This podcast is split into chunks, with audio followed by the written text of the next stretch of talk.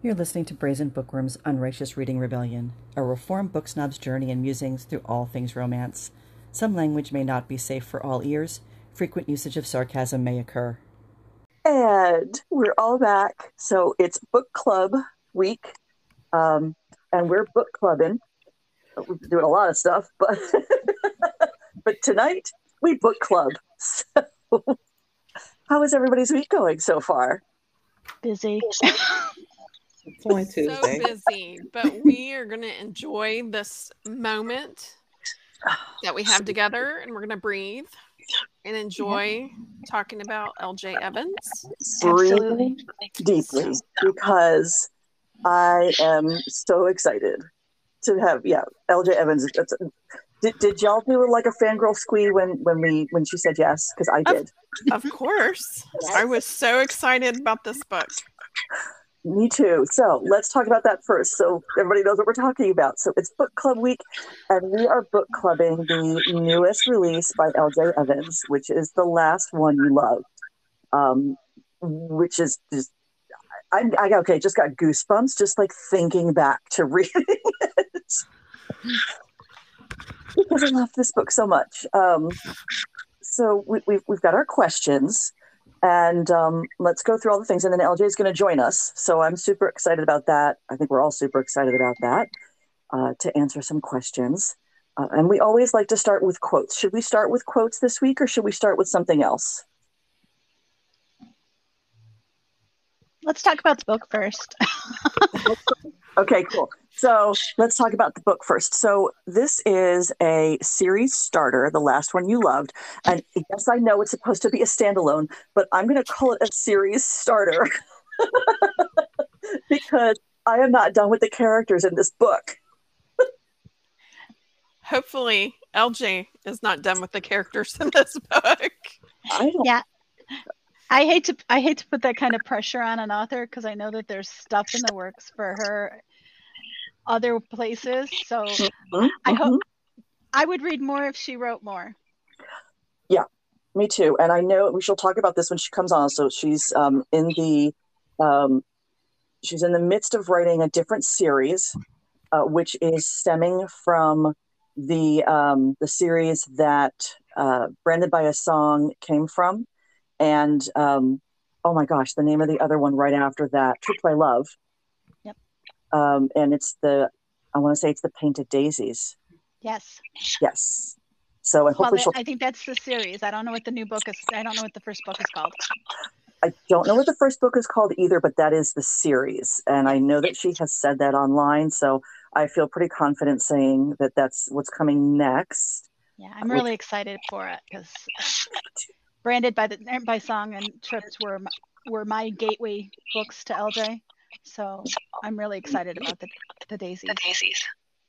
So that, let's start. Let's start there. So we'll get to the last one you love, but I know one of the things we always talk about is you know how we found the author and what we love about them. So um, Ron, you found LJ. The first things that you read was "Branded by a Song" and "Tripped by Love." Um, Mhm. Julie, what about you? Uh, Disguised by Love. There was this girl. um, She's an enabler. She's the one that encouraged me to read it. Her name might be Michelle. Yeah, yeah. I think I did encourage that one too. Um, I think I think people are gonna see a theme here in our little sister stalkers. Podcast. like an enabler theme. Is that what you're talking about? Uh-huh, Like uh-huh. we might um, keep telling people to read certain books. Maybe something like that. the hell you say? so, Susie, what about you? What was your first LJ book? This was my first poetry book. Said by Enabler. Love who that is now. So Oh, did, did we steer you wrong? No.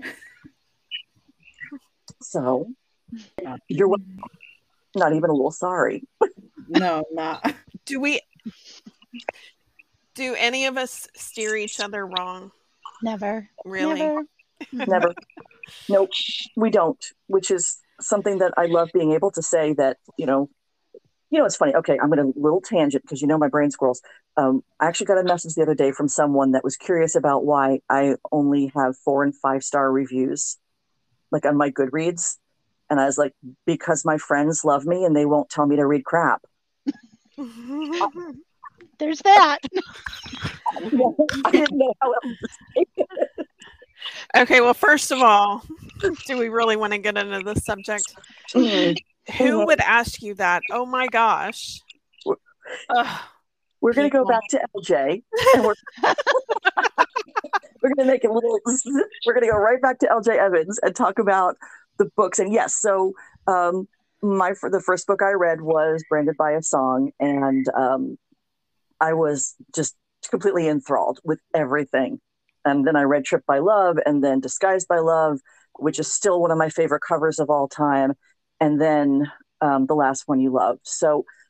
Um, I had another question. Why did you read it? So we we know what our first books were.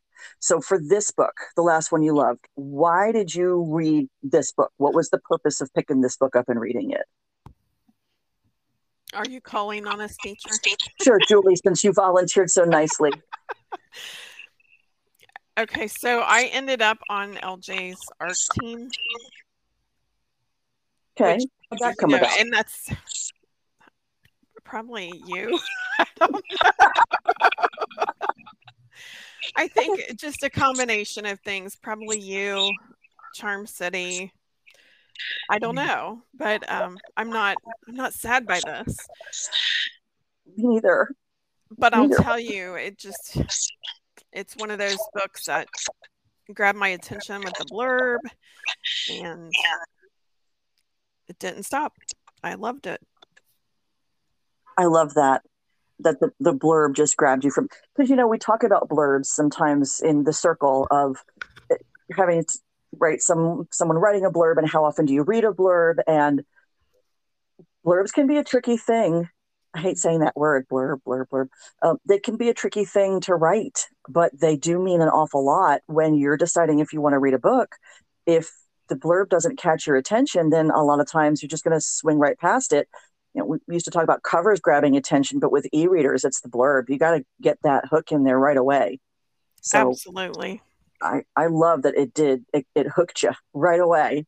Uh, Ron, what about you? Why did you um, read Well- the last one you loved? Well, I like LJ. I mean, we're I I kind of I consider her a friend, so I would read it anyway. It was on my TBR, but um, somebody who shall be nameless, Michelle, um, wanted to do it for book club, so I bumped it up my list. Not even a little sorry. Still, Oh, I'm Not not sorry about it. I'm just I'm just saying I, it was on my list, and life has been crazy. yeah. Um, but it got moved up because of you know this. I love that when you have a specific reason to read something and it, you know, it calls out to you, and then it's like, okay, it's on my list, but now I have to read it, and and it wasn't a bad decision, was it, to read it? It's a good Nope, it wasn't. It wasn't. And I was always going to read it. It just changed timelines is all. I love that. Susie, what about you? Same thing. An attending author at Charm, and I want to read at least one book from every author, and I she got bumped up because of my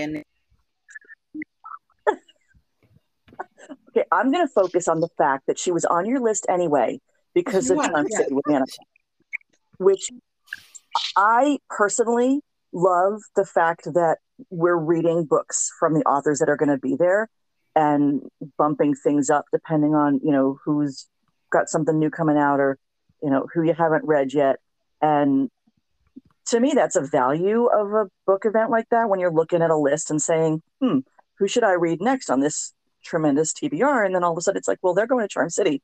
I really want to read them. And oh we're going to do book club? Cool. Right up to the top of the list. Yep. so i um i actually read the last one you loved as a beta reader.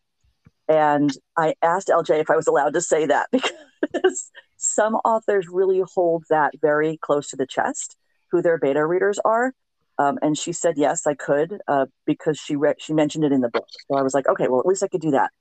So the first eyes I had on the last one you loved was before Arcs was in beta, and this was one of those books. As I was reading it, I kept messaging her with little quotes and snippets saying, "Oh my god, oh my god, this is amazing. I can't believe this. What's going to happen next? Did they really? I, I, think my chat with her based on this book was um, mostly quotes, um, a few questions. Um, there were a few shut the front door moments. Did you guys have that too when you were reading it? That the shut the front door moments and the Kindle quotes and everything else? Yeah. I'm terrible at Kindle quotes. I'll own it. I'm terrible about making notes. I have to go back and look for them. But uh, I, I loved it. right, exactly. I was trying to see if I went back because I'm pretty sure I did the same thing. Uh huh. I think there were times we were messaging each other. Yes. about certain things in the book because I did go back and read it again as an arc because I like to see with an author what what changes they make because sometimes in beta reading um, it changes a lot.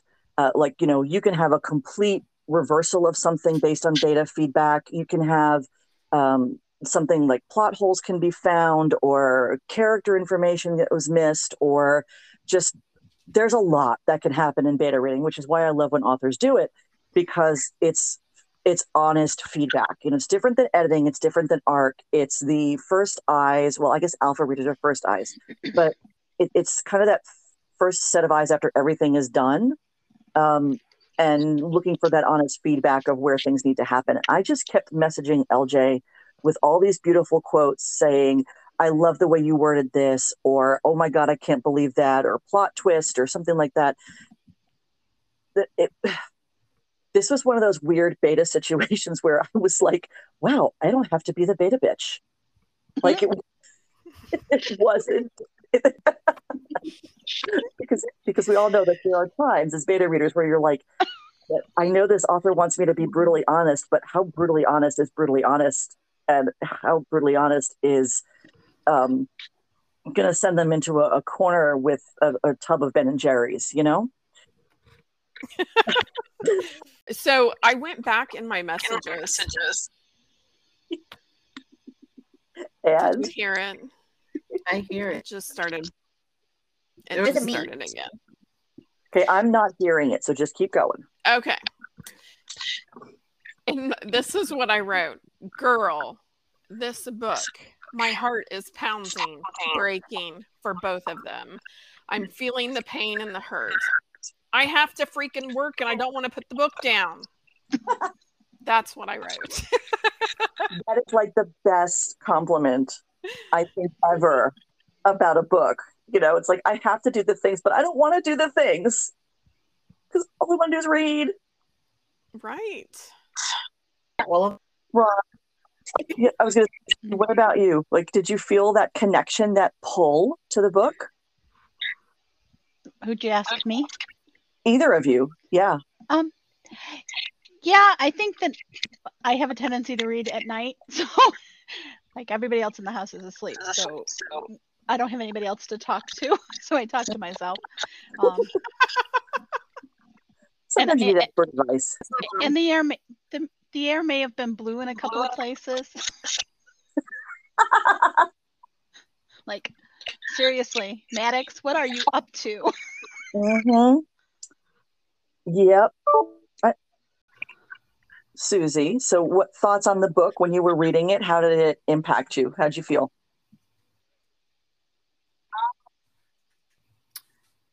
I don't know. it's hard to say. I mean, I give the guy a lot of credit for bringing in a child that's one not his. And As a then mom, I kind of felt like so. It, it was like. It was- And, okay, so we're going to talk about characters since you brought it up. We're going to talk about characters. Uh, Susie, who's your favorite character? Um, I'm gonna have to say the little girl. It's My Yeah. Maybe it's Mila. I always thought it was pronounced ask LJ. is it Mila or Mila? We'll I'm ask gonna- LJ. Yeah, we'll ask her. I think it's Mila. I thought it was Mila, but we'll ask. I'm still going to call her Mila because that's what's in my head because I have a student named Mila who spells it that way. So, yeah, she was my favorite too. Um, And of course, we'll course, talk a little bit more about that. Oh God, yeah. Oh, I love Maddox. I had the hardest time. I, it took me a long time to warm up to him. I just kept wanting to give him a noogie. Really? Why? Yes, because he was just, you know, I just think that he was stubborn and I wanted to kick him in the butt a couple of times. So, I mean, But I think his stubbornness was out of protection from Mila Mila. I don't think it was. I mean, if he didn't have to, if he didn't have the concern that he had as a father, I don't think he would have been as stubborn. But he felt that that was the best thing for her. oh, I can, I can logic, I can logic why he did it. I just don't have to like it. Well, I, mean, Tina was a stubborn I, one. I really love them all. I, I really love them all. So, I mean, they all have their faults, but he, he was the character that took the longest for me to warm up to. Interesting. I okay. I fell into him like pretty quickly. Um and I I think that like Mila was my favorite. I and um Ava, the mom, hmm that's like mom goals for me. Mhm. I, she was like the the wrap you in in her arms but give it to you straight mom and i absolutely loved the way that she pulled she didn't pull strings. It was like she pulled things together and and was like that realistic viewpoint. And even though she never judged like you never you didn't i didn't even feel like she was judging anybody. Was she was definitely judging people. But like in a loving get your shit together way. I was gonna say that's that's exactly what I was gonna say. Is she made shit happen Yeah. Mhm. because it needed to happen Yep. Mhm. on for both of them, both McKenna and Maddox, yeah and sweet little Mila. I- Mila. Yeah. Like she was able to see past it's the wisdom of the ages, right? She was willing to, she was able to see past the, the stuff and then willing to put her neck in to help them get through the stuff. I Mhm. guess. Yeah, and I you really can't go a whole lot deeper than that without getting spoilery. I know, right? I kind of do want to get spoilery though. I Sorry. know, but Damn it. I know, right? but I, I hate to spoil books for people. I know, me too. So we can talk about it, but not about it. We'll talk Right. around it. So Right. let's talk around the little girl a little bit, Mila Mila, because for me, I, I love a book that has a little kid in it that you can absolutely fall in love with. Mhm. And not every book has a little kid in it. I get it. It's romance and some are, you know, younger people and they are younger people, but there's a sense of energy that LJ built into this little girl that to me, she absolutely 100% becomes the glue in the book. She's cute and she's um, intuitive. hmm Um, I and I think in a lot of ways the things that I had the the things that made it hard for me to connect with um, Maddox, she fixed those things I love You know, that. because the things that like between him and McKenna, Mhm. when you looked at the bigger picture, he was he was doing for McKenna by taking care of her sister. Yeah. So I mean, and that at, at that point, I finally said, okay, yeah, all right, I can forgive him for being a jerk. I forget, I forget dumbassery because I, I agree. Um, I think there was a lot of representation of the um, what's lost is found, hmm um, and the, the sacrifice. You know, there's a lot of that element in there of who you sacrifice things for and what you're willing to sacrifice for them. hmm Um, that theme throughout the book. But I, I think I, I kind of connected with McKenna's character because I I resonated with the idea of just walking away from it. Mhm. There, you know, that at some point in time you just need to start over. And sometimes that means that you start over from people and leave behind people that you wouldn't necessarily want to. Yeah. So And we probably hear that lately too. The Mm. the the need to walk away from something that it's not that it doesn't no longer serves you, but that can be harmful. mm-hmm. But I also love the elements and the themes in this of reconnecting yes. and recognizing that it's not always easy. You know, this is a second chance romance. And in a lot of second chance romances that I've read lately, um, it almost sometimes seems like it's too easy. And Mm. I didn't feel like there was anything easy about this. But it no, made they it had to work for it. I think that that's important. I think that's very important in a second chance romance. hmm You know, because real life isn't just, oh, hi, let's get married tomorrow. You know, when the other dude, whatever he did or she did. hmm So, Nope, I'm totally there with you. Susie, what do you think? I agree with everyone. Um, Needed to. my daughter, so it took like I fell in love with her right away. Mm-hmm. Mm-hmm. That little intuitive empath Oh yeah. Yeah. With a little bit of spark. that is what I saw.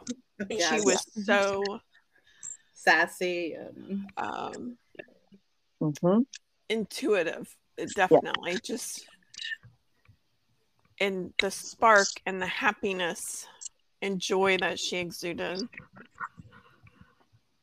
she was I never just loved her. upset. Yeah, I mean, and it's, it, I think because she's so bright and sunshiny, and when you learn the story of the backstory of where she came from, and then the events that unfold towards the end, because there's an element of suspense in this too. You know, you think it's just going to be a second chance romance and everything's going to be great. And then LJ throws this other, uh, you know, kink in the wheel of this little suspensey element of it that all ties together to the end and that really affects Mila. And I think you see it even, it's even more obvious because of how she is through the rest of the book. Were you guys expecting that little element of suspense in it? Or did that hit you hard? I was not expecting that. I was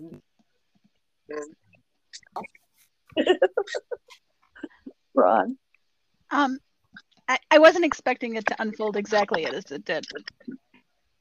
So did it for you guys, did it add another element, another layer to the story to have that element in there?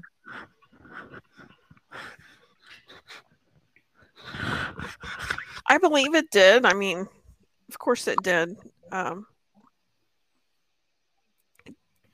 it brought out a different feel, Mhm. you know, or at least different feelings for us and for as readers, and then for the the characters, of course.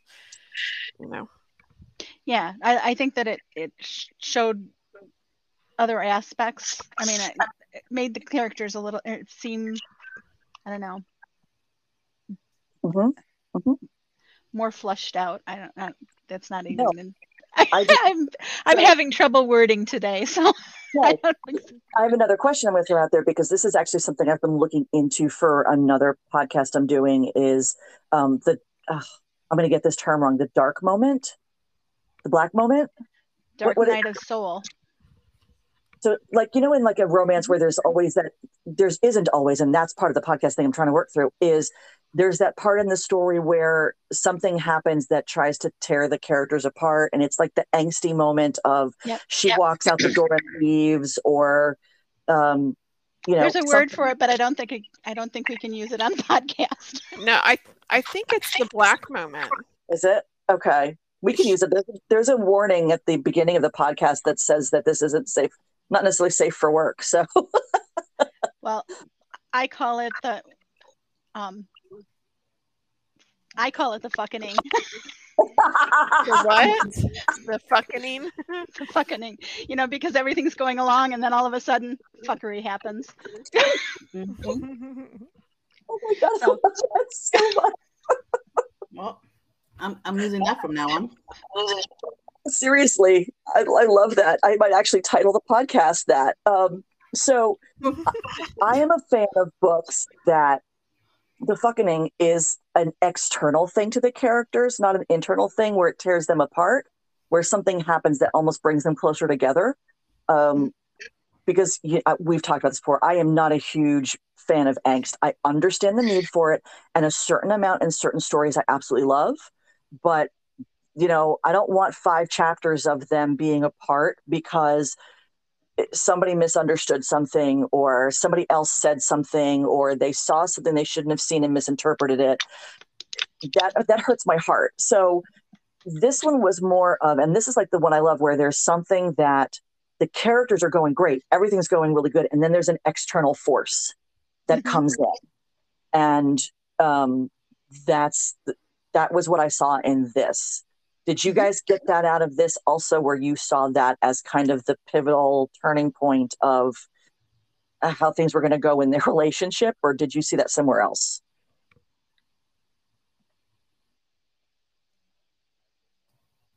Hmm. Either I've lost everybody, I or you're all. I think that it I think that it did seem like a pivot point. Um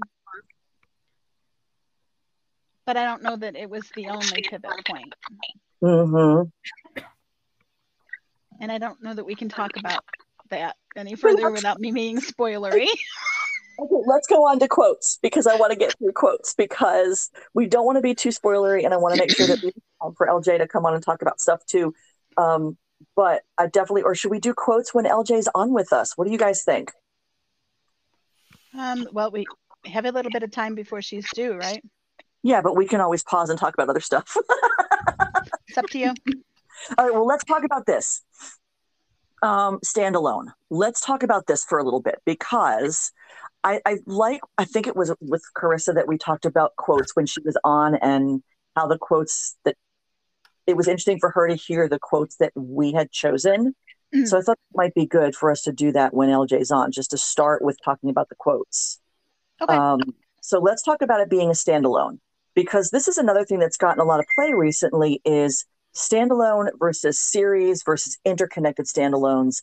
And um, i think this is coming out more and more in a lot of different authors work where one person will complain will, will complain god i can't even talk either. One person will claim that it's a standalone. Another person will claim no it's in part of a series. And then somebody else will say well it's kind of an interconnected standalone because it relies on other characters, but it has its own story element that's completely contained.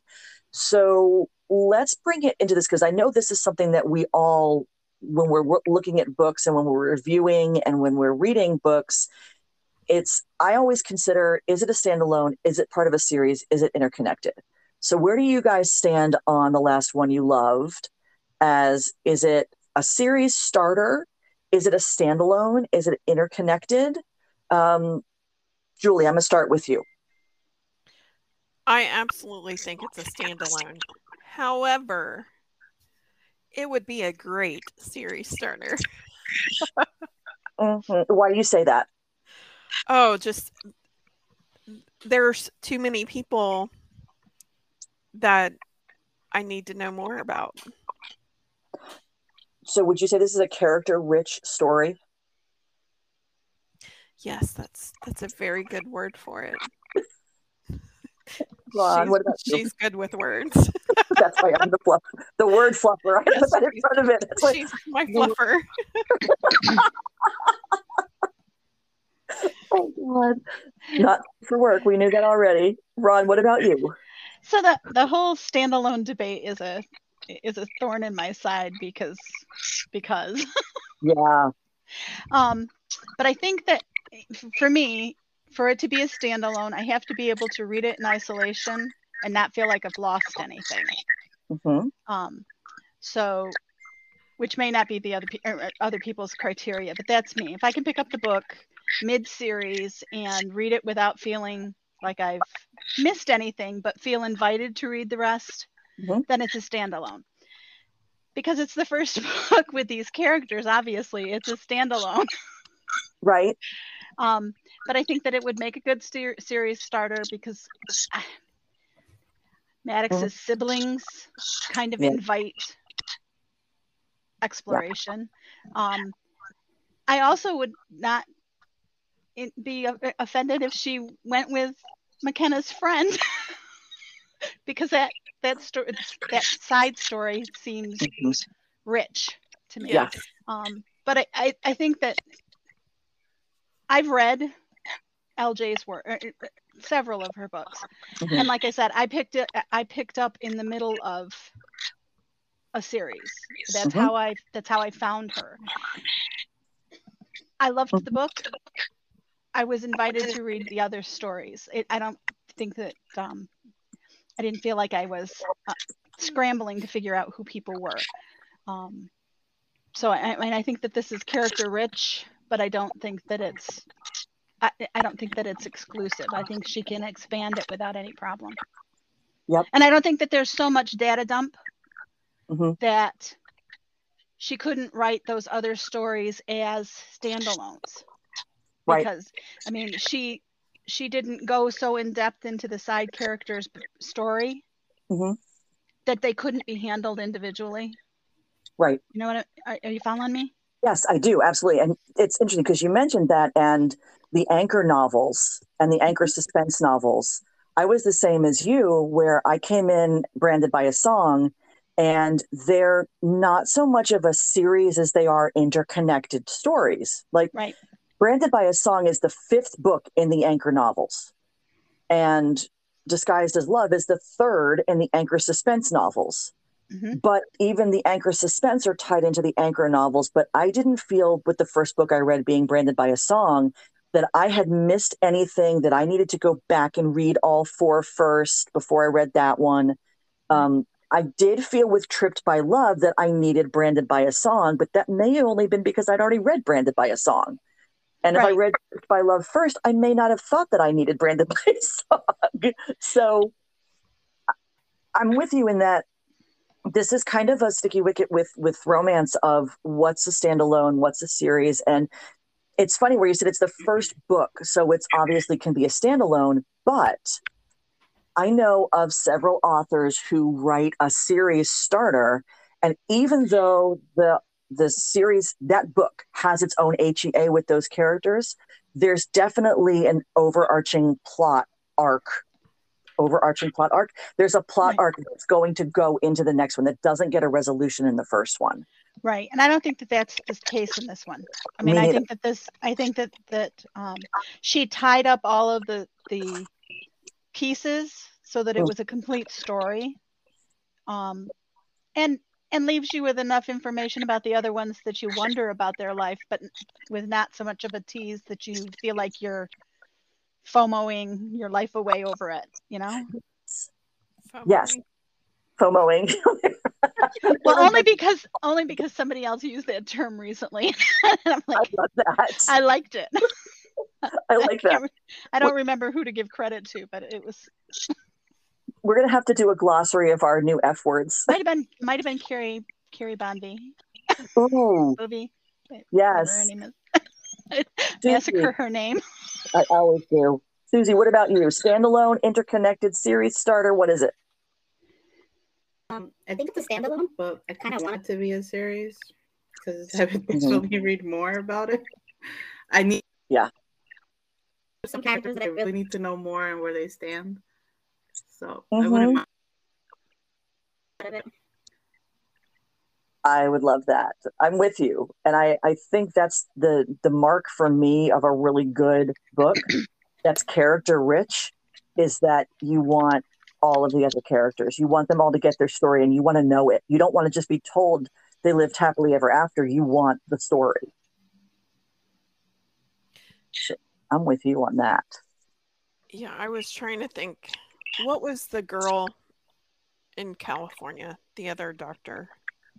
What was her The name? nurse. She was a nurse, right? Or nurse? Was she? Yes. Yes, her, she was her there. friend. Um, What was her Um, name? Though? I'm looking at. I'm looking. I'm looking. because I don't have my But- pen in front of me. Hmm? Sally. I know. Sally, Her friend Sally. right? Is it? I think she's a nurse. Yes, she is a nurse. Yep, Sally needs a story. Yeah, I do, and I didn't think about that because I was too in the town, too in the family. Like I Mhm. was thinking of the the family, uh, Right. the brothers, sisters, whatever. And I would like Sadie's story. Yeah. I want the brother. Oh, oh God, what's his Riley? Ryder? Riley. Ryder. Ri- Ryder. Writer. Yes. That's who I want to. Oh, I want his. I really want his story. You got to You got to be pretty special to throw glitter at a little kid. What? Oh my God! Right. That's I mean, you, you're bringing back all the memories now. There's so much in this book. I highlighted so much of it. I can't go to it right now because if I, I didn't bring, I don't know what I was thinking. I didn't bring my damn Kindle up. I have the phone with me. I don't have my Kindle near me, so I can't like you know pull up all the notes I had. But I had a shit ton of notes um, of not even like quotes, but scenes, things that impacted me. Um, because one of the things I love about LJ, and it, it you know, I know we've talked about this before, the other stuff is her language um, her use of language in her books, her use of um, imagery and and the figurative language that she brings in is just to me it's stunning. Uh, it it's really reminiscent. I know we've talked about this before of um, A.M. Johnson with just the way she builds phrases and the way she builds upon the language that she uses to create these images in your head. And I found that with this book also. Did you guys feel that too? Mm-hmm. Oh yes. I although there, there's there's a this book has a different tone to it than the anchor books. Mm-hmm. Um, and I, I and I can't exactly I can't tell you what what what I see as the difference, except that it it just strikes a different tone. Yeah. Um, to me, it leans more contemporary, like whereas the anchor books are more suspense. I agree. Okay. I, agree. I like that though. I like the contemporary side of this. I like the the departure, Mhm. but that there's still that that base, you know. Um, And I'm terrible. I pulled up your notes, so I was pulled up my notes. I pulled up your notes, Yes. and and that language thing starts right with the prologue. Um, Ooh, read it, read it, read it. Okay. she kissed me, wet and wild, slow and torturous. Love and goodbyes blended in a moment in the moments as we rejoined our bodies in the way we we'd been doing it over the last couple of months, like a f- like a flame on the wick of a firecracker, burning, burning, burning, until it finally ignited into a shower of light and sound, until it became nothing but us. I just got goosebumps. So, right from the get go. Yeah, it's a great example. Mm-hmm. Wow. Okay. Yeah. I just completely got goosebumps. Um, but that's it. The the language, the imagery, the the the way that she spins words. Um, I, I she's like an expert word fluffer. she's she's the the the pinnacle for me. Um, like I said, her and um, Amanda Johnson, A.M. Johnson, just the way that they pull language together, the way they put it in the book. It doesn't seem over the top. It doesn't seem um, out of place. It seems it's just mm, it's so visual. They're they are not just words to add to the word count. Each Right. word has a meaning, and together make That. they make music. which is a big part of LJ's um, books. Also, that you say that, Yes, I know. which is something I'm gonna, we're going to ask her when she comes on. That's one of the questions. Is um, music is a huge part of her books, and I think I hear it in the language that that she writes of just how how everything flows. Things have a cadence, um, and there's a flow to them, and there's a depth to them. Um, and that is so amazing to read in a book. It, it's immersive. I feel like I'm there. She paints good word pictures. She does. How's that That's for a good way- language? That's a good way to put it. Um. I'm looking back through my notes for tonight to make sure we covered everything but the quotes. Before LJ comes up, was there anything else that you guys wanted to talk about other than the quotes? Mm, no. Okay. Cool. Sweet. So LJ's here. She's joining us for the second half. And I am I am stupidly excited about having you on here. So welcome, LJ. We're happy you're here. I am so excited to be here also. Thank you for having me. Yay, you're welcome. Woo. All right, so we're gonna jump into things. This is a little bit different than what we've done in the past, but it kind of isn't. We had the last time. We're gonna start with our favorite quotes because for me, I think it's important that authors hear what resonated with us, what we connected with. So hopefully you're okay with that, with hearing your words back to you, because um, that, that's kind of what we're going to do is, is, is um, we're going to love on your language. We're going to love on the quotes that we love. So, um, and then we'll go into some questions because we've definitely got some questions for you. Um, Ron, we're going to start with Oh. your quote. No, we can't start with me because mine comes after Julie's. Okay, fine. Julie's, Julie's, fir- Julie's Julie's first first. quote is right ahead of mine. So have her do her first one and then I'll do mine. All right, Julie, do your quote. So I need to do the first one, not the others, which No, is just the first fine. Just the first one. Okay. Love like what you have. Lifetime. What? I'm Mhm. losing my mind.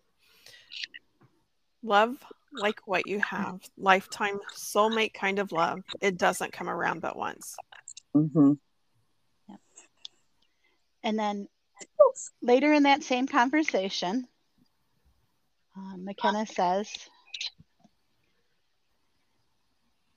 I felt like the pieces of my life, I thought, er, I'm sorry, I felt like the pieces of my life I thought had crumbled around me were actually being glued back together into a, sh- a new shape, a glass jar becoming a stunning vase, fate giving me this second chance. That is a perfect example of what we were talking about with Mhm. uh, sentence structure and words having meaning and making you feel. And not having filler. hmm Yes, no filler. The image of the glass jar becoming Yes. the stuff vase, the, the It was huge. Like crumpled pieces, and You guys are embarrassing me. Like if you could see me, my cheeks are like bright red. why? This should be bringing you joy. Susie, what about you? Have s- t- actually Susie's got two really, really good ones here. Read them both because I love them. Um, you were always enough for me. I do. Mm, And this one's my all-time favorite. You're my favorite thing, my favorite memory, my favorite gift, my favorite person, he said quietly. I had that It's one so too. It's so funny because that's like right at the beginning of the book. Oh, we were already loving on your prologue, so just Oh my God, it's But such it a sets the tone. That quote sets the tone for the entire book. yes. It does. I, okay, so uh, we have to ask this question first. Is it Mila or Mila? It's Mila, like Mila Kunis. Okay, Okay. Cool. All right, so that was we, the winner. honestly, It I, I, I have know, a student funny- who spells her name that way, so I just in my head automatically said it that way.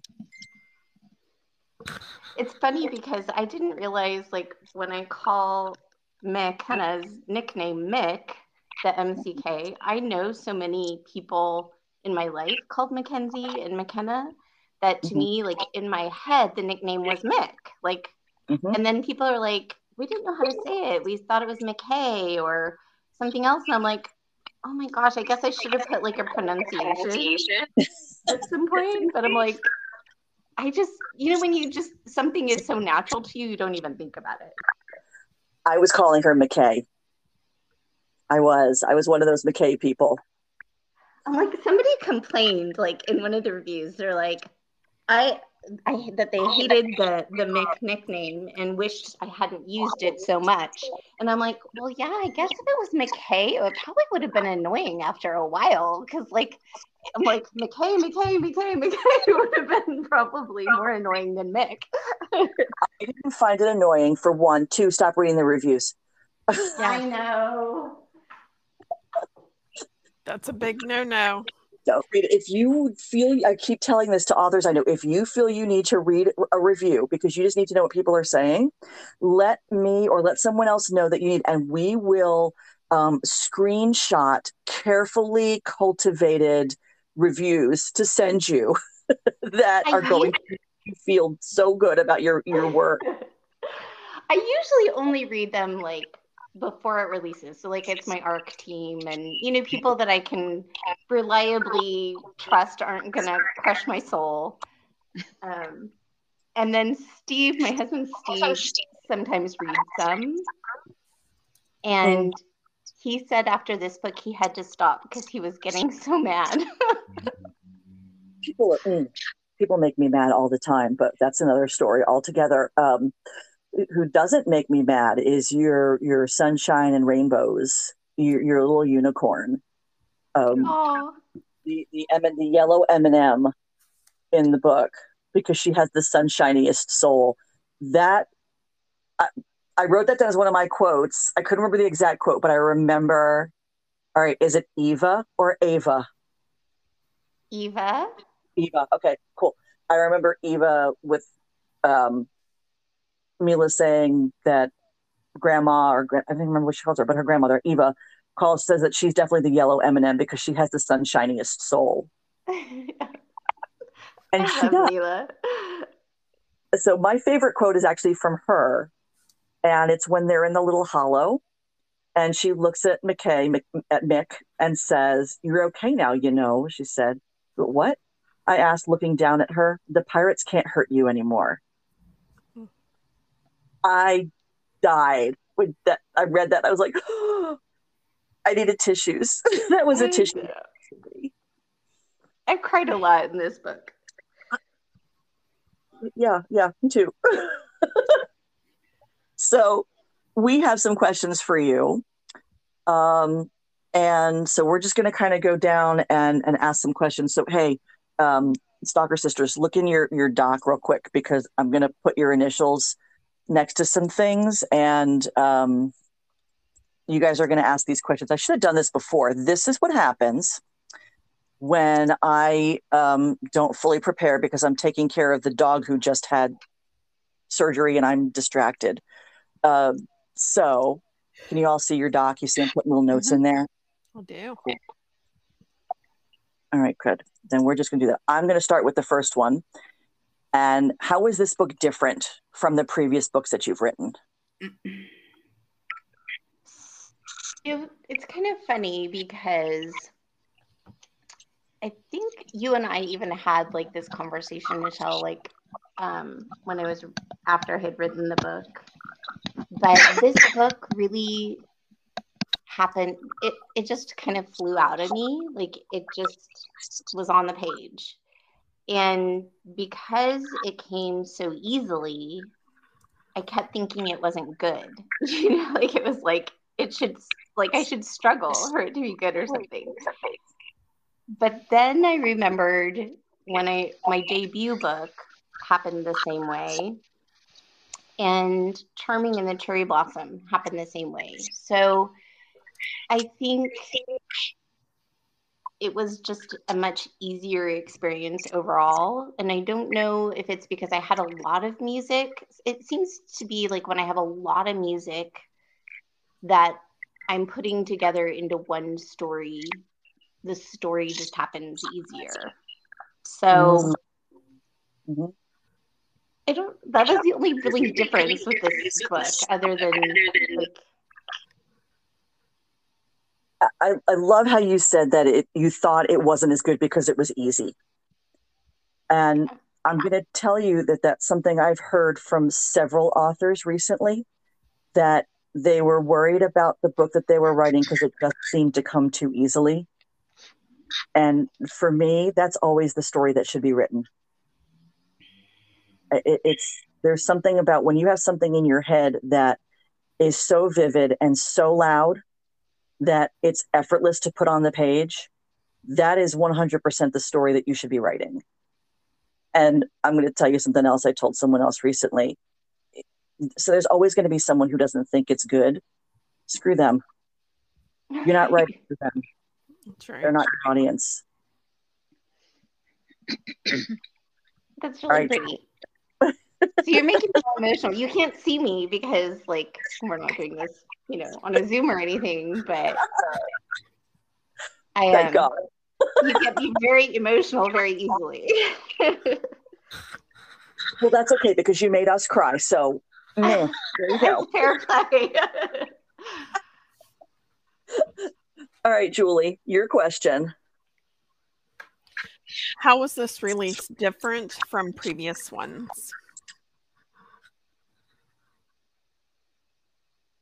So the book was how was the book different from like other stories that I've written? I think she means the release part. Like, Like, was this with it- release different? Got it. So, um, this was my first book that I released with That's What She Said Publishing. Um, I was really um, excited, honored that they've taken on my stories and are slowly kind of converting my backlist over to them as well. But um, so this release was in some ways so much easier because I had this beautiful team of people that were making it come alive for me instead of having to do everything myself. Mm-hmm. But it was also harder in some ways because now I felt this great responsibility for this whole other group of people who I legitimately care about and want to do well for, you know? So it was definitely a mixed bag of emotions. It did way better than any of my other releases, which just goes to show, you know, that the people who know the marketing stuff know the marketing stuff. I I'm a writer, I'm not a marketer. so um it was really nice to just be able to trust that whole back end process to somebody who knows their stuff. Yeah.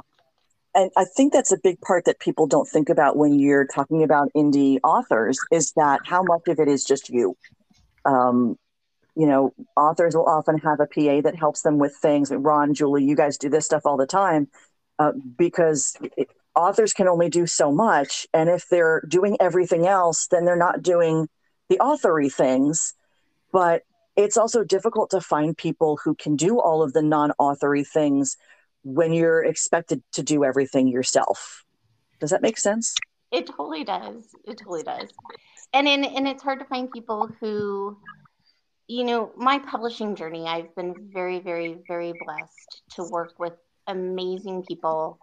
99.9% of my interna- interactions in this book world have been positive, beautiful people who I'm still friends with. And I'm, you know, it's just been a positive experience for me. But there have been moments of like, feeling kind of taken advantage of when you didn't know Mm. the score and you didn't necessarily know what was happening um, and and it is a market that's ripe for people to take advantage of people who just want their books so desperately to be out there. Talented talented amazing people.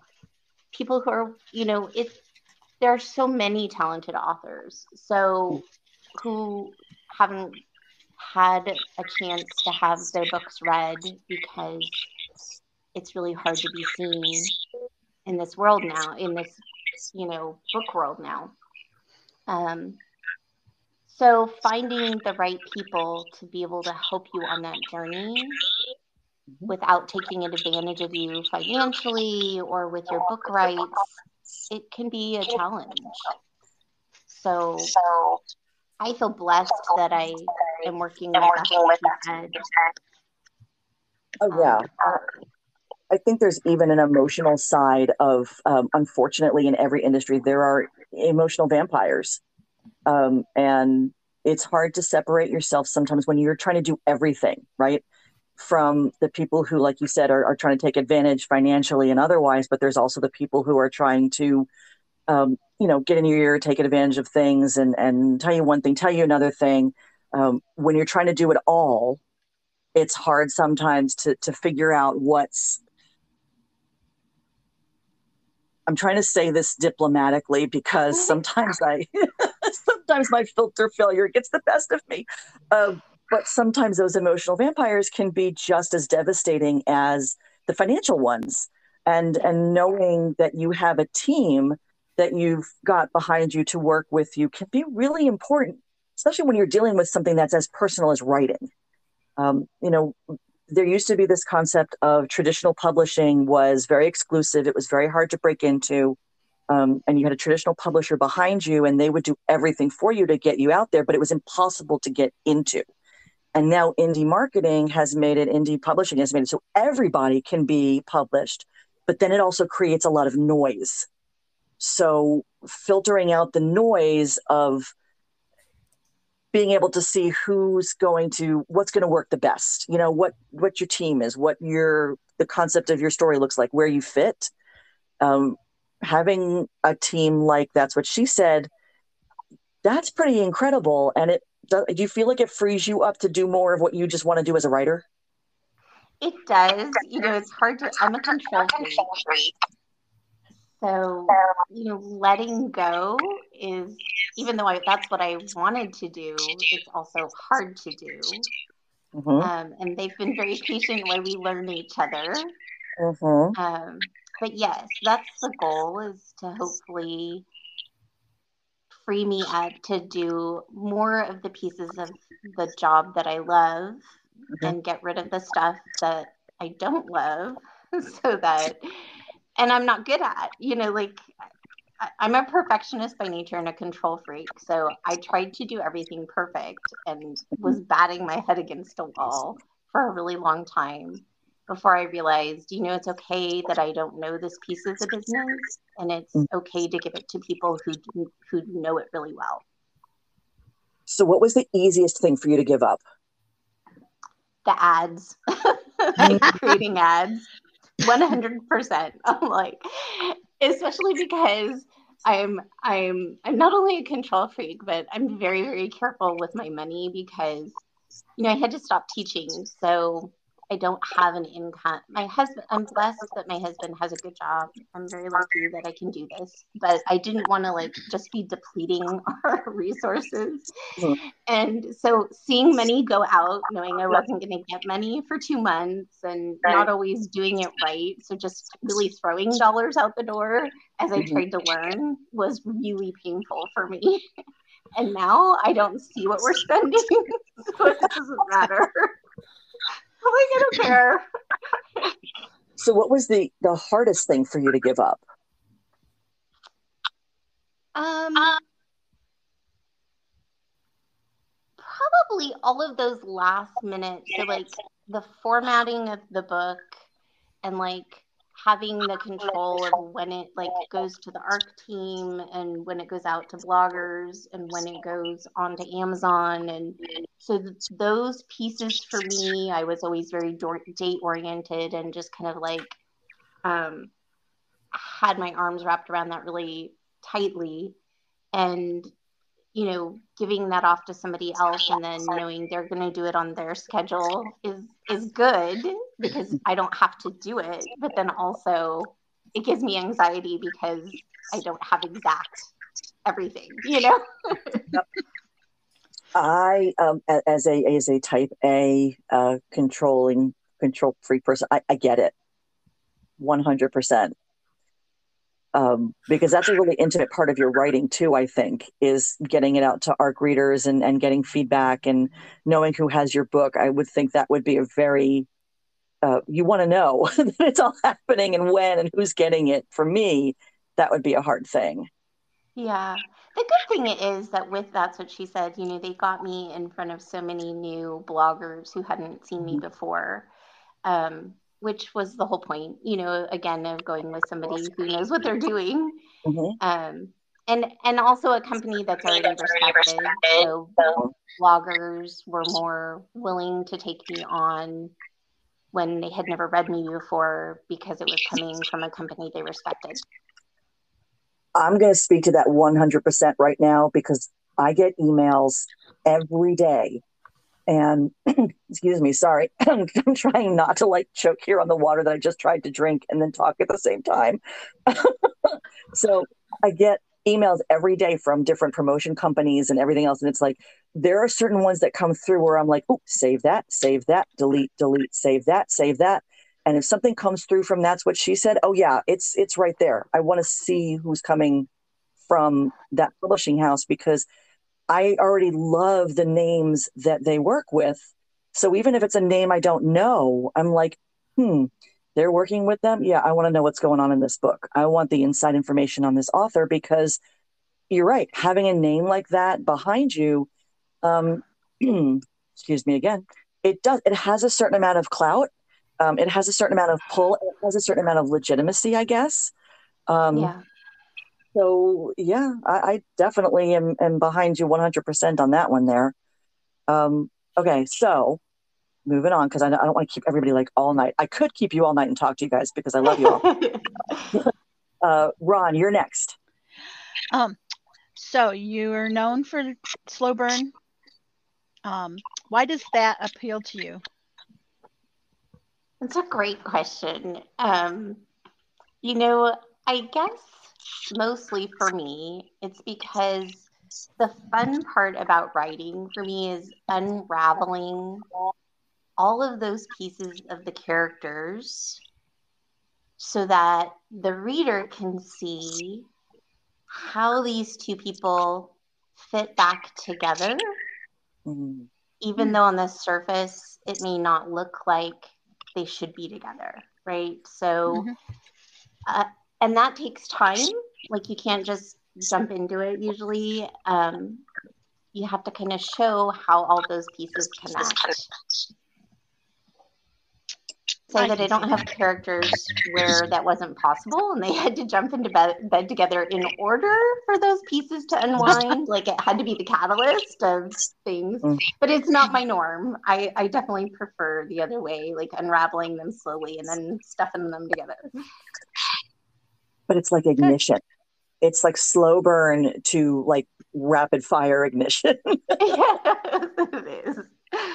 And it's not like it's there's only a like one or two books where it's like Mariana Zapata slow burn. You know, I don't Mhm. know how many of you have read Mariana Zapata, but like her characters don't get into bed until like the last like two percent of the book. Like you're like you go all the way through the story. That is some Um, serious anxiety there. Mhm. Yeah, and I love it. Like I love her stories. Like she's one of my favorite authors ever. But um they're not quite that slow. So I think that sometimes people who are like, oh, I don't like slow burn. It's it's either you haven't read probably the right kind of slow burn for you, or you might be thinking it's too close to clean, like maybe a closed door or something, and it's not. Yeah.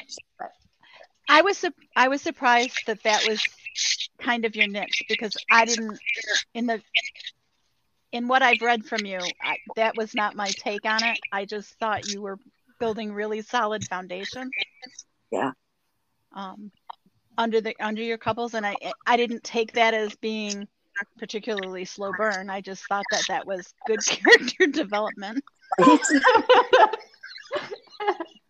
I never had a doubt that they were going to ignite. You know, Right. some slow burns I would read and I'm like, is this really going to happen? Like, is this the couple that we're following? Is this really the couple that's going to have the HEA or is this just, are they just biding time until the actual couple comes along? I never got get that feeling from your books, No, but I know people categorize it as slow burn. I, I mean, I do. Like, I, there, you know, my my experience is with a lot of the tropes in this business.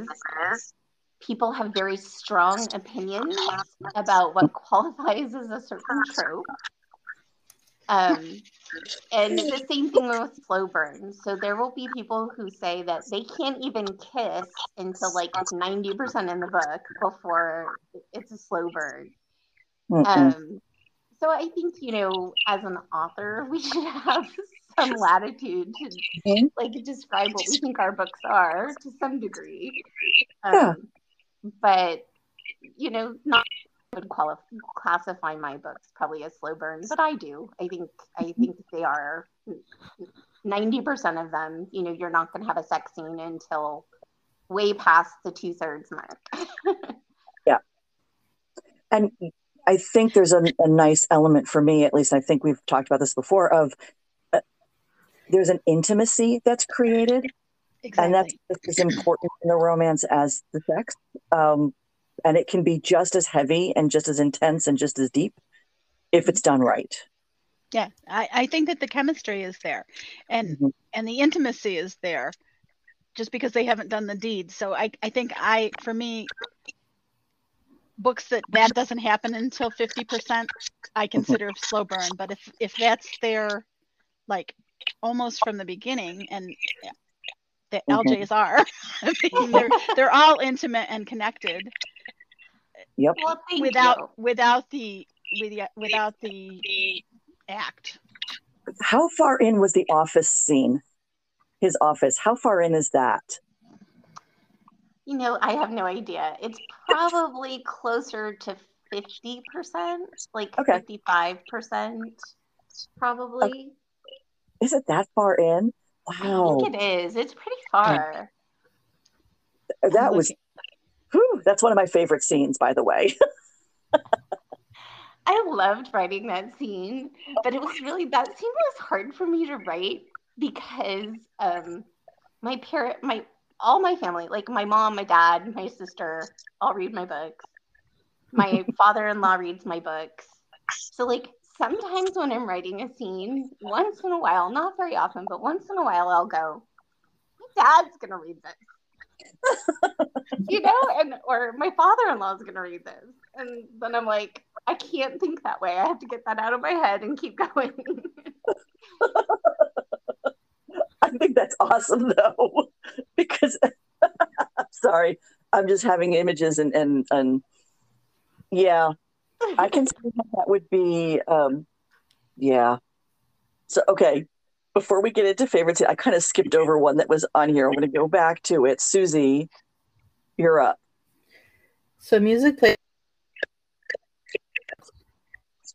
the music for each one.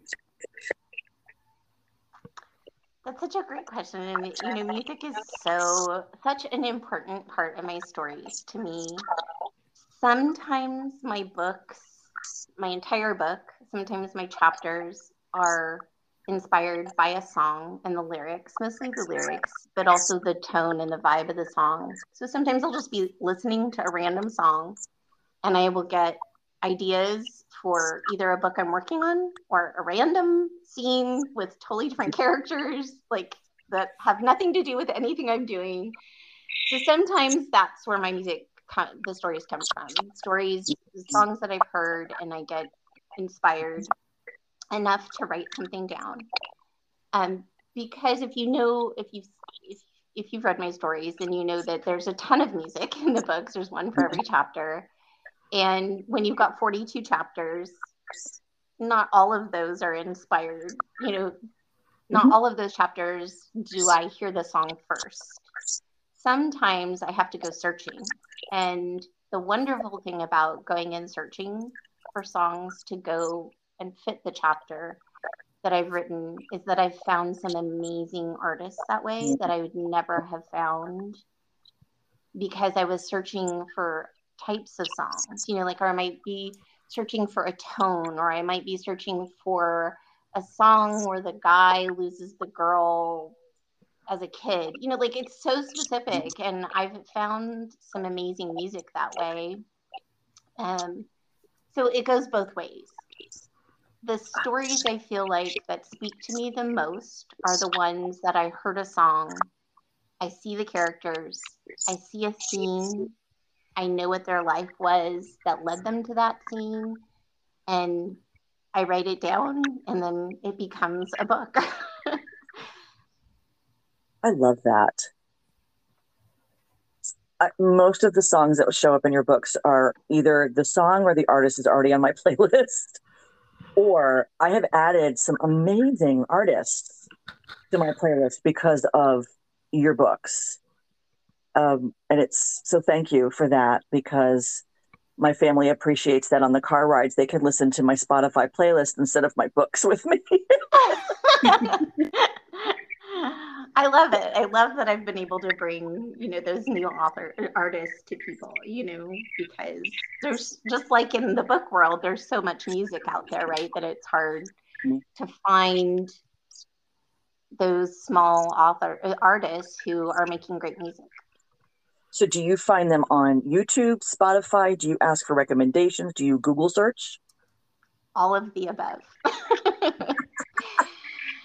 so sometimes I get recommendations from my readers. Like a lot of times people will drop music for me either in a DM or in my group, or they'll say they heard this song and they thought of me. Um, so some of it comes that way.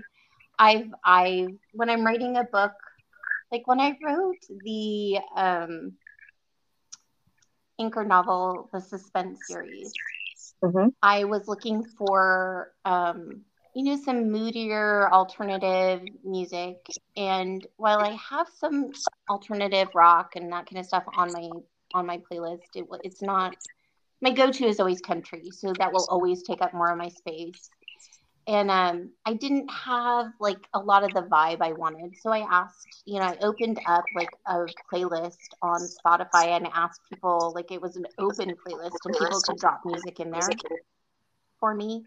And I found some great artists that way and songs. And then um, sometimes I'm Googling specific things, songs about X or artists that are in Ireland or you know, top 10 musical artists in Africa. Like, I mean, I just, it's, mm-hmm. you would be surprised by some of the stuff that I've Googled in order to get great music. I was once told to be very careful with what I put in my Google searches because apparently there are lists out there that you can get on. Um, so uh, probably not for you for music, but would you say your Google search is um, do you have someone on tap to um, wipe out your Google search should something happen to you? I go into incognito mode. So, like I'm in incognito mode for some of the things. Like, you know, I'll be searching how do you kill somebody with poison? Right. Or what's the, you know, the easiest poison to get to kill somebody? I'm like, I don't know if I want that. And then the very next search will be like ways to get into the Secret Service building. like, I don't think we want those two Google searches anywhere near each other. there's I'll have to find it and post it when I do this, but there's that that great meme of there's a woman sitting at a computer and she's reading off somebody's Google search history and a guy comes up behind her and says, "Oh, she's just a writer." Right. That's a great meme. That's like that that's so perfect because even as a reader sometimes it, actually it's I think more from the editing perspective is I'll Google things while I'm editing to say, okay, does that really happen that way? Does it really work that way? Would that really happen? and sometimes you're right the progression of what i'm looking for it's like oh that can't be good if somebody's watching my search history that's not going to look good for me totally. once in a while when steve and i are talking or we're doing something i'm like i'll just say to like the microphone on the computer i'm a writer. Shh, if you're listening. It's just because i'm a writer. I, okay so do you guys get the the google stalker thing like on your social media where you'll talk to somebody about something and then all of a sudden the ad will pop up on your social media? Yes. It's freaky okay so see people are listening i know they're listening because there's no reason for some of the things to, to show up on my my search. getting ads for it yep okay this is like totally off topic so jules and i were sitting in the car neither of us were, you know, on social media. We had nothing on. I think actually we're playing something through Spotify through the car or whatever. But we were talking about getting a gift for someone, and Jules mentioned Squishables. And I had never heard of them. So I know I hadn't searched for them. An hour later, guess what's in my feed on Facebook? Ads for Squishables. Isn't that Oh, crazy? It's I have a story. My mom and dad live up in the mountains. So the only thing they had with them was their phone. And it was in their pocket. They were taking a walk, right? They're in the mountains, like dirt road in the mountains. The only thing on them is their phone and it's off. They're walking, right? Well, it's not off off, but it's not it's not like they're on it. Right. And they started talking about the show Captain Kangaroo. I don't know how many of you remember Captain Kangaroo. Okay. Totally random, right? They get back to the house, and my mom goes on her computer and gets a Captain Kangaroo ad. I'm not joking. Like, it's totally freaky. Yep, it's there's definitely somebody left there listening. Mhm. I mean, Captain Kangaroo is even worse than Squishable. I mean, at least Squishable's modern, right? Like it's it's it's in people's feeds. There's a small chance you could have randomly gotten it. Captain Kangaroo, not so much. so you know we're all going to wind up with Kang- Captain Kangaroo and Squishables in our feed, right? It wouldn't be the worst thing. Because it's going to happen. Oh. That's going to show up also. I bet you. Just Uh, to circle back, the office scene is at 52%. oh, you're I so looked good. I thought it was about fifty percent. You're good. I love that scene. So, talking about favorite scenes, what was your favorite scene in the last one you loved? I knew you were going to ask me this, and it was really hard for me to think of one um, because there were so many that I loved writing this book. Um, one that comes up to mind a lot when I'm when I'm thinking about it is the scene where McKenna goes back to his house for the first time, like after he's agreed to let her come stay and get to know Mila. And Mila asks her to come into the room while he's reading the the day the unicorn saved the world for the first time to her and they all get in bed together and he's reading it and it just shows like what a great dad he is first of all and the sense of humor he has and it shows like Mila's lovely sunshiny soul but it also shows like how desperately McKenna needed them like and just that moment of clarity for her of like like what she was missing, you know Mm. you know. So that's one of my favorite parts i also like when after they finally start to like touch and kiss and all of that again like the playfulness of maddox Mhm. in a lot of those scenes was a lot of fun to write Yeah. He did have that little playful side that you don't really see at first. And I well think you didn't expect from him at all No, but it humanized him a lot. Um, because I know Ron. Ron had some issues with Maddox at first. Just a few. So I wanted to when- give him an I wanted to give him a noogie. 'cause He was being stubborn. that's Well, fair enough coming around to him Oh, I came around. Yeah. I mean, when it's hard Would you- not to come it's hard it's hard not to come around to a guy who strips down in his office. I mean, I have a cop thing. I mean, I married a cop. I, I mean, I have a cop thing. when I get that office scene, man, everybody's going to be like, "Where's the, where's the office scene?" They want to read it for the scene. It was so good. It was so well done. But ugh, I rewrote that scene like I can't even tell you how many times. Wow. So okay, I'm going to jump on Julie's question here. Julie, go for the next one because this might be it. This might be it. We'll see.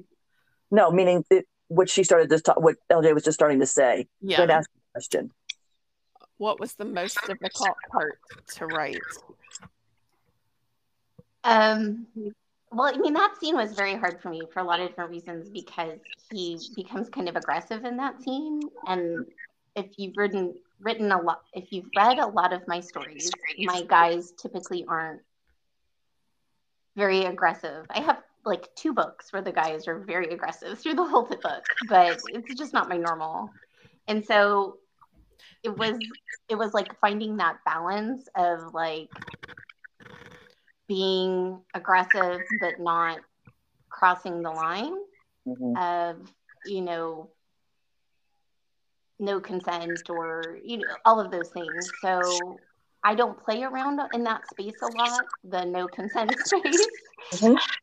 so that was a hard scene for me to write from a like a writer perspective like a structural like getting it smooth and getting it right and making sure it flowed and the body parts were in the right places and you know he, he hadn't unzipped his pants yet but he had zipped his pants yet you know like all of those things Mhm. um, but the actually the hardest emotional scenes for me to write were wherever Maddox was having to witness stuff like the flashbacks where he was having to witness stuff with McKenna and her mom Mhm. Right. and the kind of helplessness that he felt in that Mm. space because I've been there, you know, as a teacher, Mhm. seeing kids that you know are being abused and having your hands tied to only be able to report and and waiting for somebody to do something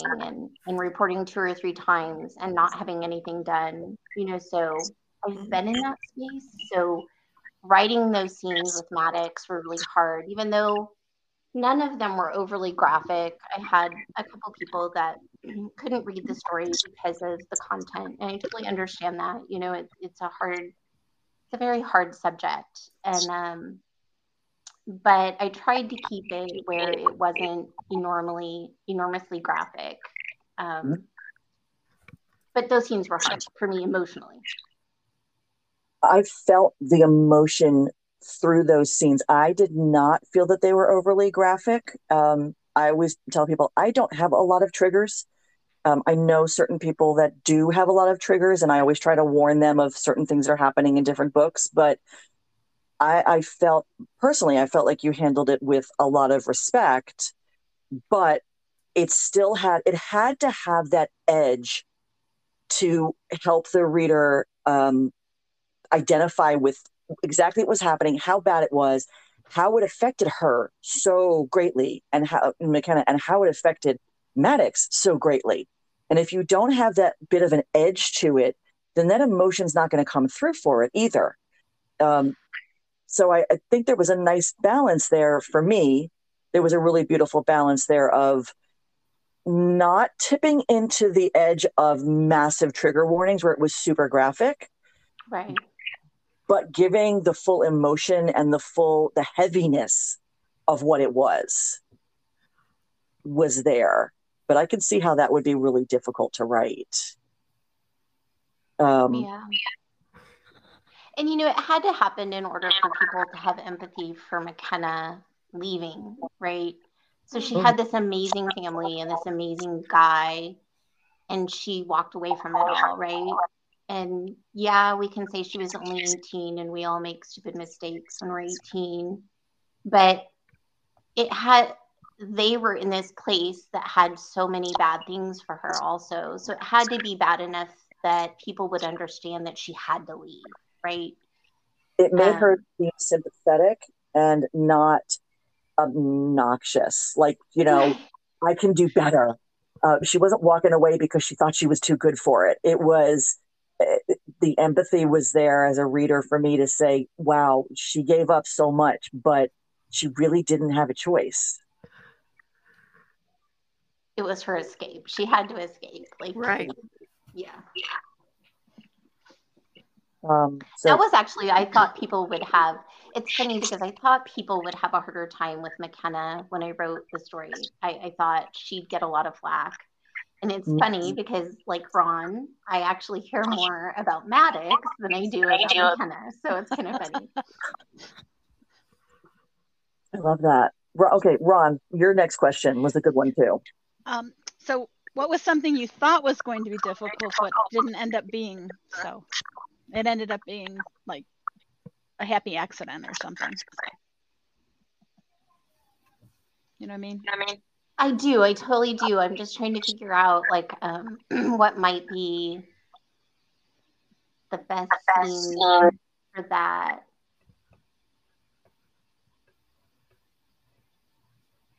Um,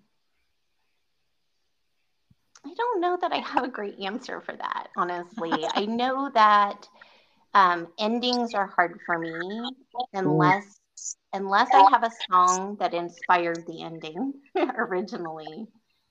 Endings can be hard for me. So um, I wasn't sure for a while there how I was gonna let everybody get what they needed, you know. So like allow McKenna the chance to say she chose Maddox over her old life, but also allow Maddox the chance to say he didn't let her go again, like he came after her. Mm-hmm. So trying to do both, I was struggling with for a while, but I, you know, I loved how they showed up at the end, you know, Mila and and and Maddox showed up at the end and she had already packed her apartment and was on her way to them. You know, so it was like this happy medium of they both got to say they were giving up for each other, you know. Mm-hmm. I loved that personally. I thought that was fantastic. I was like, yay, that was a jump up and down happy moment for me. mm-hmm. Well, and I love Mila's joy in that moment where she's like, "You're my sister." like, oh my god! Like, yay! Her joy in things, it, you know, it's hard to put when you're dealing with kids. Okay, I'm trying to think of how to word this. When you're writing kids, it's hard to write an authentic child, you know, because every kid is so different. And then people like oh it's contrived or it's to this or it's to that.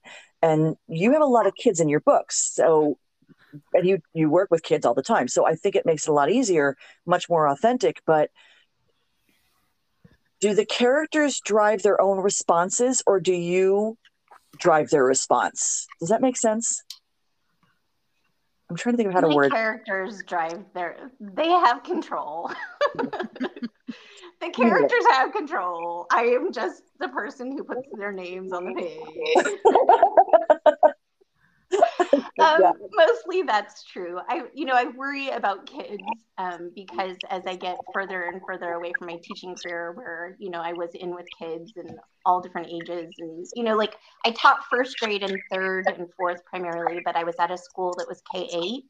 So mm-hmm. like I got to see, you know, all of those kids in all their different stages and the eighth graders that I had taught in first grade would come back and visit with me. And, mm-hmm. you know, as you get further and further away, and, you know, my child's all grown up, and I worry about continuing to be able to write authentic children because I'm not immersed in it all the time, if that makes sense.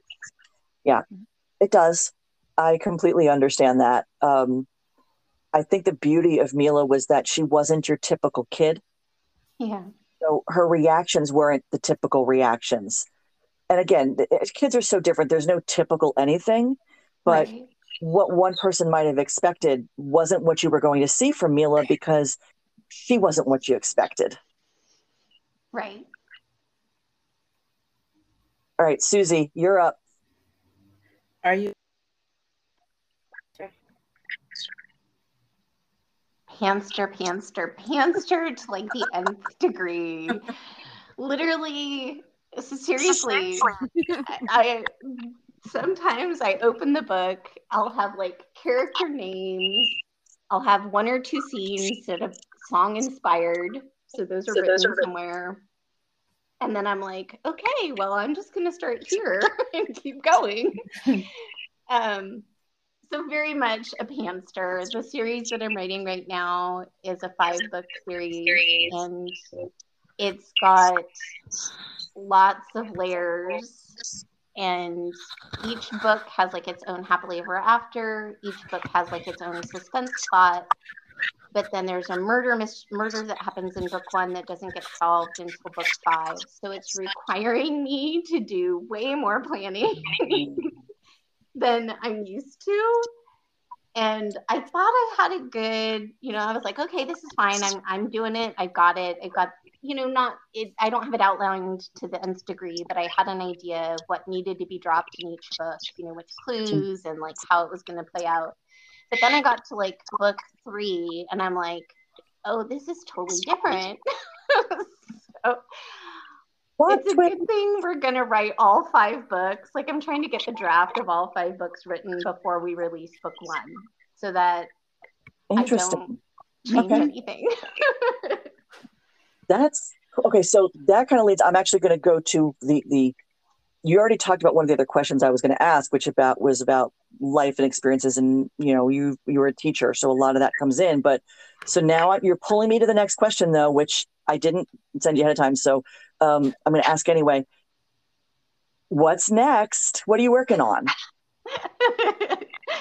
so the Painted Daisies, which I just was talking about, it's an all-female rock band, um, and there's originally six females in the band, and in book one, one some one of them ends up getting murdered, and so we see the rest of the band, you know, as they're picking themselves back up and and recording an album again and going on tour again and trying to figure out what happened to her. Um, is is the plot line that goes through kind of all five books. But each book has also like its own couple who gets their own happily ever after. The end of the story, their happily ever after is done. Nobody's gonna break up in book three. Um, and they have their own suspense plot too. So something that is driving the suspense in their book and that ends in that book that doesn't carry on in the other stories so they can kind of be read standalone if you've read there's there's several authors who've done it but the one that always comes to mind is lucy and claire's bootleg spring series That's what I was just thinking of was bootleg. When you Mhm. said that, I was like, "Ooh, very bootleg esque." I hate Um, to say that because our, our styles are so different. Like my, I'm not rom com. Like they're like they're. I'm not.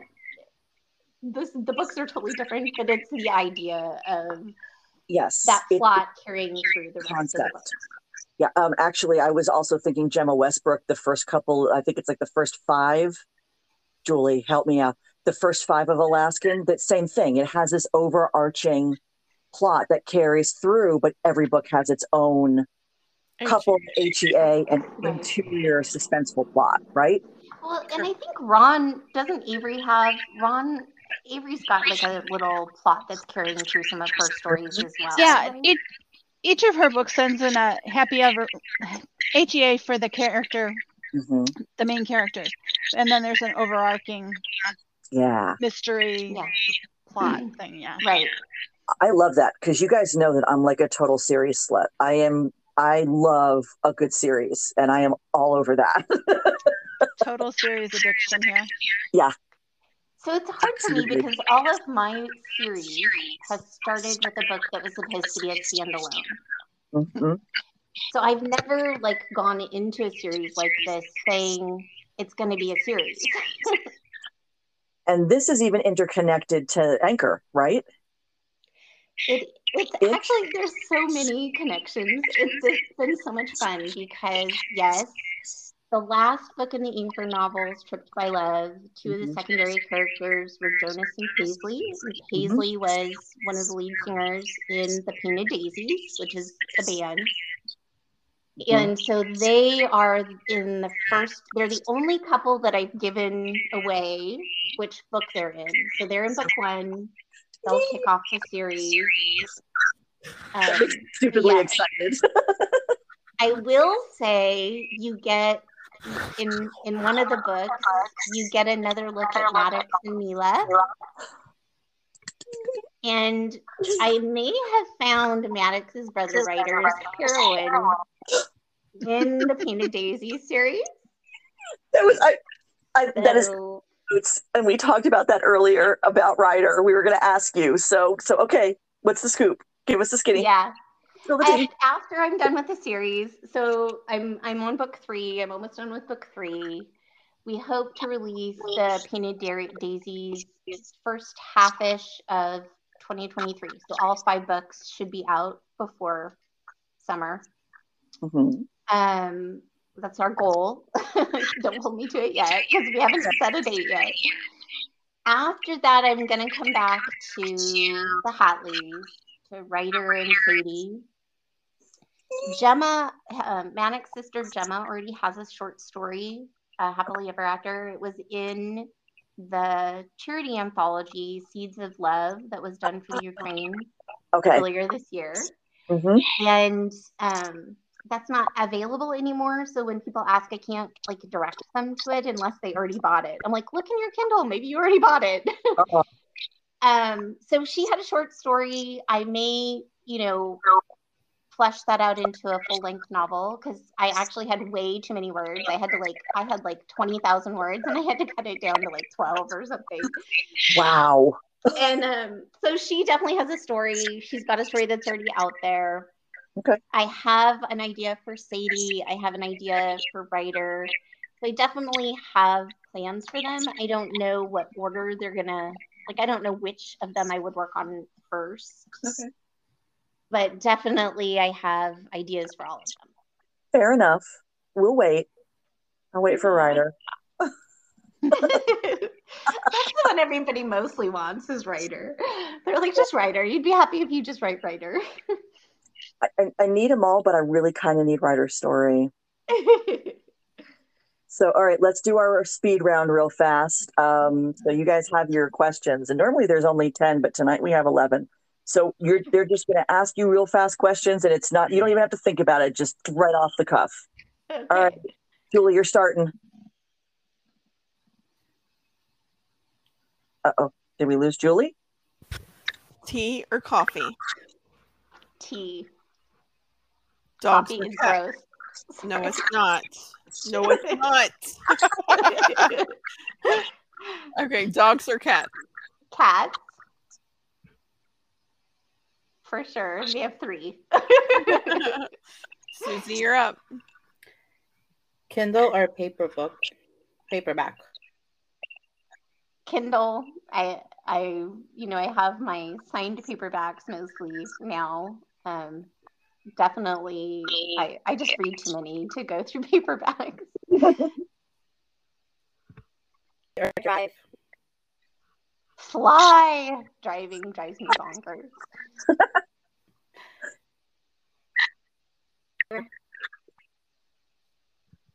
Um, the Ben and Jerry's Cherry Garcia.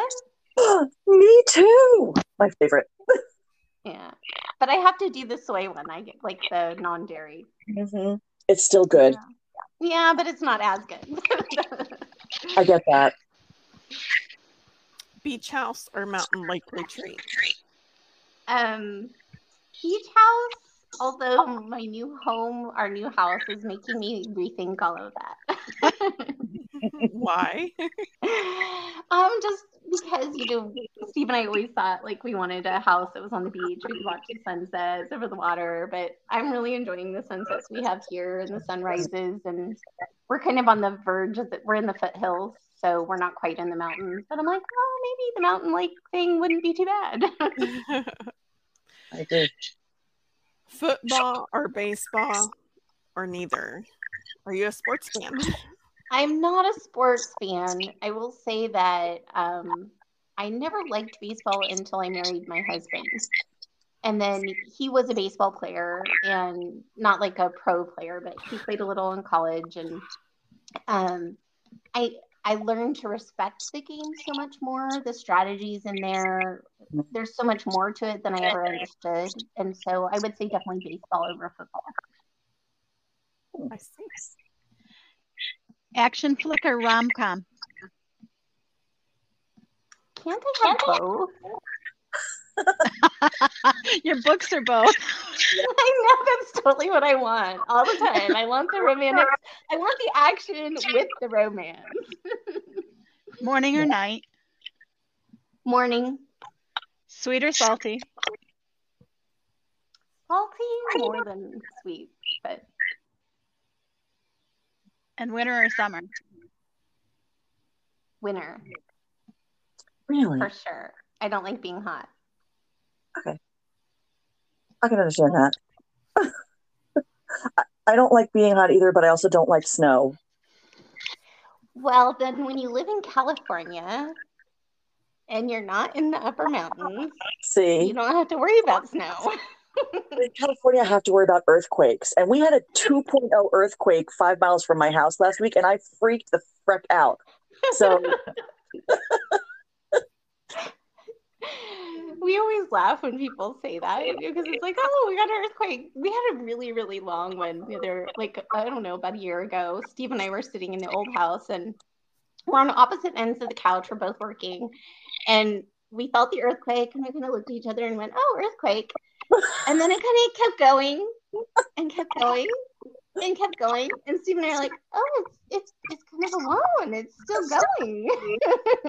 Wow. I, it was pretty funny. I couldn't do that. My sister in law lived out in um, San Francisco area for a number of years, and um, she would tell us all the preparations and everything for getting ready for earthquakes and stuff. And uh, she's lived where there's hurricanes, she's lived where there's blizzards, and she's lived where there, where there's earthquakes. And I'm like, I I can't even imagine. Like, I'd rather live where there's hurricanes because at least you kind of have you you have knowledge it's coming. I, I Yeah, you know the one that the one that freaks me out is the tornadoes. Like I, That's- I don't want to live in Tornado Alley. Like biggest fear. I can never live in the Midwest because I can't handle tornadoes. yeah. Natural disasters that come out of nowhere are not my that that's my boogeyman. I can't do that. So I can't live out west because I Didn't you can't. live in Louisiana for a while? I lived in Louisiana. We don't have tornadoes in Louisiana. We have um, hurricanes. But you know, I grew up in South Florida, so going from South Florida to Louisiana was like, okay, it's a hurricane, so we leave. Like we have five days notice to get the hell out. With a tornado, might have five minutes, but probably not. An earthquake, yeah, like I said, it was literally it was a 2.0. I was sitting on the couch, felt it, and I'm like, I think that was an earthquake. Get onto Facebook. Everybody in my area is freaking out. And we look it up, and it's like, you know, half an hour later, they note it's a 2.0 and everything. And mm-hmm. all of our friends in the rest of the country are like wimps. And I'm like, okay, let's wait the next time you come here and you have to deal with a hurricane or a blizzard and let's see what happens because people freak out too. So that's I think it's just all what you're used to, right? Like it is. It is. Are you originally from California? Yes. Well, I mean, I was born in Texas, like because my dad was in the army, and so I was born in El Paso when he was in the army, but he got released like I don't know, two weeks after I was born, and so our family was all in the San Jose area. So he came back. My him and my mom came back here. So I was born and raised, pretty much not born, but raised in in. So you're used to it. It's like not a thing for you guys. It's not a thing. You know, what's the thing is the fires. You know, the the because growing up, I grew up in the mountains where my dad and mom live, and you know, there'd be a fire every you know five years or something that was big.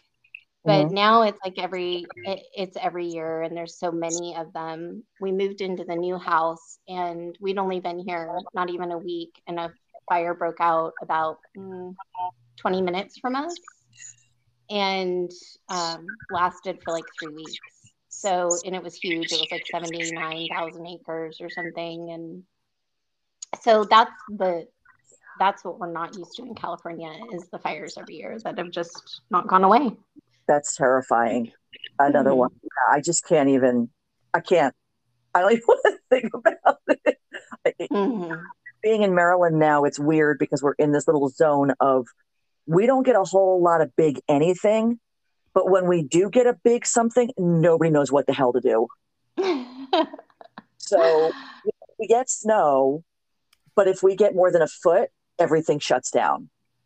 And get rain and stuff, but if we get a hurricane, people here are like they freak out. We have no they have no idea what to do. So everything seems to be getting worse. I'm going to say that everything seems to be getting worse because we seem to be getting more of them, but I don't know how you prepare for something like that. So yeah. a fire or something that's just yeah.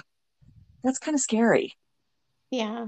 We're, we're glad My you parents have a go kit. Like they basically have a go kit at their house now. Like like Mhm. with all their important paperwork and you know stuff that they know that they have to grab. You know, my Mhm. sister keeps her cat carriers at the basically by the car. Like they just have a plan that, you know, because if they have to get out, they have to get out. you have to get out. You don't have a choice. Yeah. Wow. Well, I want to end on a happy note. Yes. Uh, so, so I want to end real quick on Charm City Romanticon because That's not that far away anymore. oh my gosh, I can't believe how quick it's going to be here. talking about traveling and people coming from all over the place. Um, you know, it's the first one we're doing, and it's in Maryland in March. And Maryland March weather, when Julie and I did a live there in March of this year, it was 73 degrees and sunny. And the year before, and like two days later, actually, it was like, you know, 43 degrees and the wind was blowing and we were worried about ice. It's just so bizarre around here. But you're coming all the way from California to Maryland for an event for Charm City Romanticon. And I'm stupidly excited because I think it's the first time that I'm actually going to get to meet you. I'm yes, this will be the first time I've got to meet any of you that are online today, right? Like I, That's right. Yeah, I'm super excited about coming. I'm super excited about the event itself that you're putting together because I think it's such a great idea to try and get readers and authors to have a chance to get to know each other better in the way you've structured your event. So it's a lot of fun. I'm looking forward to it a lot. We are super excited that you're going to be here. Um, and we'll get some painted daisies by then, right? I hope. I hope we'll have at least book one, if not book one and book two. Awesome. Very good. Yay. Lots of things for you to sign. Yeah. Awesome. Well, thank you so much for coming on with us, for chatting with us. Um, Julie, did you have any last minute questions or anything that you wanted to say real quick? I don't. I'm excited to meet you and thankful you're going to be a part of our event. It's going to be great. Well, thank you for having me. I'm really honored. And Ron, last words? Uh, Thanks for hanging out with us. Thank you for having me. Susie? No, but thank you. For- No. It's late for Susie. She's ready for bed. Aw.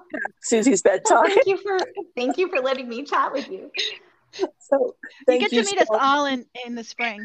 We'll all be there. We will- Yay! all be there and we're super excited. But thank you so much for coming on with us tonight, for chatting with us, for talking about all the things, for hanging out. Um, and I, I am really, really excited that you said yes and that we got a chance to talk about the last one you loved. So if you haven't read it, um, if you're listening to this, um, you come out of from underneath your rock, go get the book. It is, you don't have to read five books before you get to this one. It is the very first one. You need no prior knowledge. You have no reason not to read this book. Go get the last one you love and then binge the backlist of everything else that LJ's written because it's all fantastic. So, thank you so, so, so much. We really appreciate you being here and have a wonderful evening out on that West Coast. Thank you. Bye bye. Bye bye. Bye.